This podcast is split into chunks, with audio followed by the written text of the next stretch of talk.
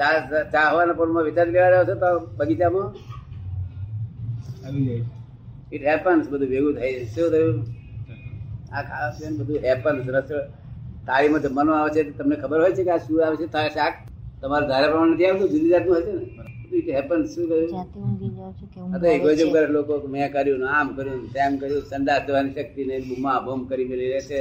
તો it happens is all right but what does it mean it happens એ બરાબર છે પણ એનો અર્થ શું એ સમજવો છે? હે? ઇટ હેપન્સ નો અર્થ શું એમ? આ બધું થઈ રહ્યું છે તેને કહે છે હું કરું છું કે છે.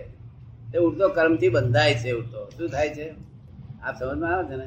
થઈ રહ્યું એને હું કરું છું એમ કેમ કહેવાય છે? તો થઈ રહ્યું છે શું થઈ રહ્યું છે? થઈ રહ્યું છે થઈ રહ્યું છે શું થઈ રહ્યું છે, આ બધું થઈ રહ્યું છે એની મેરેજ આ તમે આયા એમાં તમે કશું પુરસાદ કર્યો? નથી ઇટ હેપન ઇટ હેપન ગોઠવાયેલું છે. ગોઠવાયેલું છે. ગોઠવાયેલું માની પાસે ના ચાલશો હો. ગોઠવાયેલું જો માનશો તો મારે તમને એમ કેવું પડશે આખે આંખે મીચીને ચાલો રસ્તા પર. ચાલશો ખરા? કેમ ગોઠવાયેલું છે ને? ગોઠવાયેલું હોય તો આંખે મીચીને ચાલો. જુદી જ છે વસ્તુ? આંખે મીચીને ચાલે કોઈ? હા. પછી બોલો વાત આગળ કરો ને. તમારી કરો છો? સારું કરો છો એ?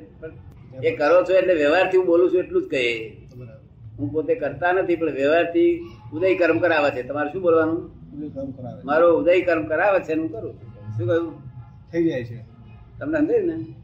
તિલાલ પૂછે છે કે ઇટ હેપન્સ નો અર્થ આપ શું કહેવા માંગો છો?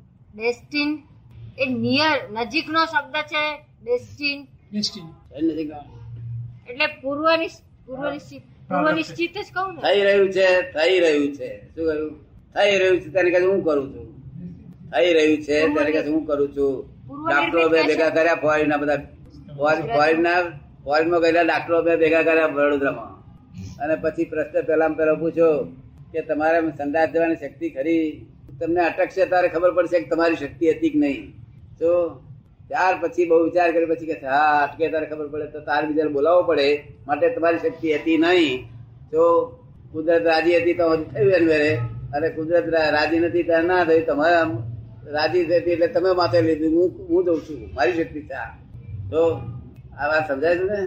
સંડાસ જવાની શક્તિ નથી. વર્લ્ડમાં કોઈ માણસ એવો પાક્યો નથી. સંડાસ જવાની પોતાની સ્વતંત્ર શક્તિ હોય. ખોટું ઇગોઇઝમ કરવાનો શું અર્થ છે એવું તમને નથી લાગતું? હે? આ હેપન્સ અને પુરુષાર્થ ને શું સંબંધ છે? ઇટ હેપન્સ અને અને પુરુષાર્થ પુરુષાર્થ. એને શું સંબંધ છે? બહુ સંબંધ છે. પુરુષાર્થ એટલે તો પોતાનું આત્મવીર્ય વપરાય શું કહ્યું? પુરુષાર્થ તો ખરેખર ફળ આપે. શું? વેપાર તો એ તો થઈ રહ્યું છે. એમાં તું શું કર પુરુષાર્થ ઈગો ન કહેવાય? પુરુષાર્થ ને ઈગો ના કહેવાય? એ ભલે ઈગો કહેવાય. તો કારણ કે અજ્ઞાન દશામાં તો ઈગો હોય તો જ પુરુષાર્થ થાય. સમજ ને? અને જ્ઞાન દશામાં પુરુષ પુરુષ પુરુષ થયા પછી પુરુષાર્થ છે. શું છે? પુરુષ તે પ્રગતિ બે જુદા પડ્યા પછી પુરુષાર્થ. એ સાચો પુરુષાર્થ કહેવાય. અને આ ભ્રાંતિનો પુરુષાર્થ તો હોય ને ભ્રાંતિમાં પુરુષાર્થ તો હોય ને. સમજ પડી ને? દાદા ઇટ હેપન જે પ્રારબ્ધ જ છે ને?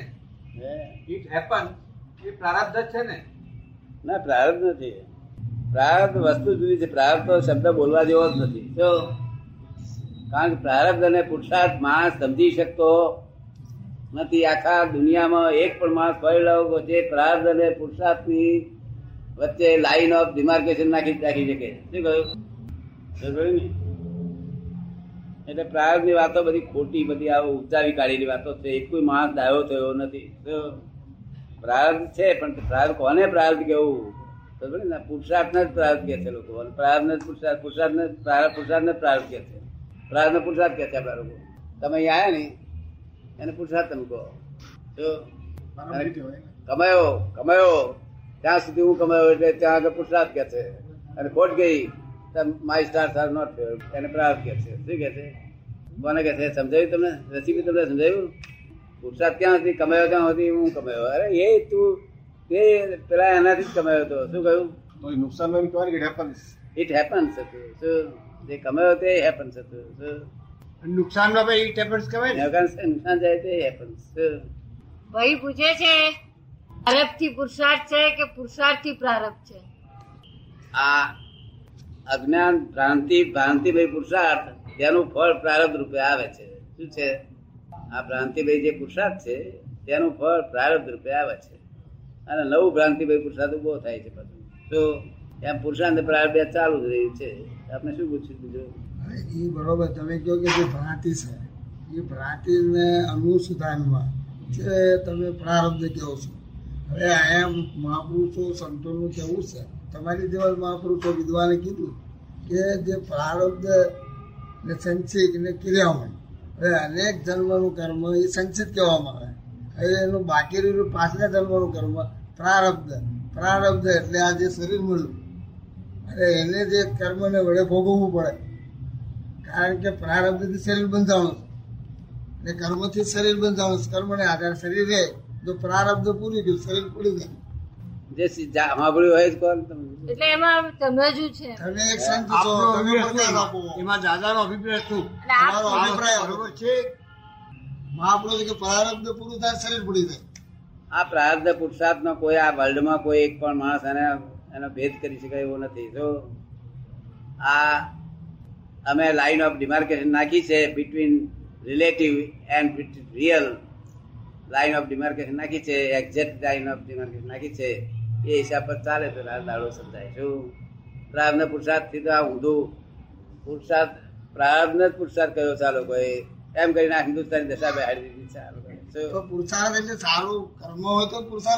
એટલે આપણે શું કહીએ છીએ છો. માનશો જ નહીં કામ કરે જાઓ શું કહ્યું? આપણે શું કહીએ છીએ પ્રારબ્ધ માનશો જ નહીં કામ કરે જાઓ શું? અને ફળ આવે તે પુરુષાર્થ છે. શું? કામ કરે જાઓ આ તો શું કહેતા હતા? ભાઈ પ્રારબ્ધ હોય રહ્યો છે. જે તમે તારે મહેનત કરશો. બેહો સુઈ રહો નિરાતે આરામ સાથે આ બધું દેશની દશા જ લગાડી છે. શું? આપણે શું કહે છે? કામ કરે જાઓ. શું? આપણે શું છે? શું કામ કરું દાદા? તમે? શું કામ કરું તમે કહો. આજે આ તમારે જે અવારમાં હાથમાં કામ આવે એ કામ કરે જાઓ અને તે તમારે કશું કરવાનું નથી. એને પ્રકૃતિ એને મેરા આગળ આગળ દોરડી આપશે અંદરથી. થી કોઈ પ્રેરણા આપી રહ્યું છે?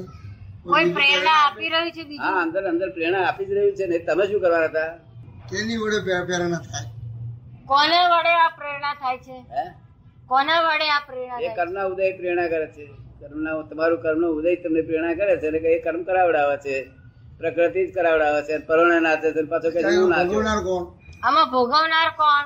અહંકાર. અહંકાર જ ભોગવે કરતા છે એ જ ભોગવનાર. આ જીવને દંડ દેવો ન પડે. હે? આ જીવને દંડ દેવો ના પડે? એ જીવનો જીવ એ જ અહંકાર છે. જીવ અહંકાર કે? હા. જીવને ચેતન કે? હા નવ ચેતન. એ તો મિશ્ર ચેતન છે. મહાપુરુષો મિશ્ર ચેતન છે મિશ્ર ચેતન. આ વ્યવહાર ચેતન છે. દરઅસલ ચેતન તો મોક્ષમાં જ છે. આ તો મિશ્ર ચેતન છે. કેવું છે? મિશ્ર ચેતન. તમે શબ્દ સાંભળે છે? સચરાચર? હે? ત્યાં સચર છે. શું છે? સચર. અને દરઅસલ અચળ છે. શું છે? સચર એટલે મિકેનિકલ. વ્યવહારાત્મા.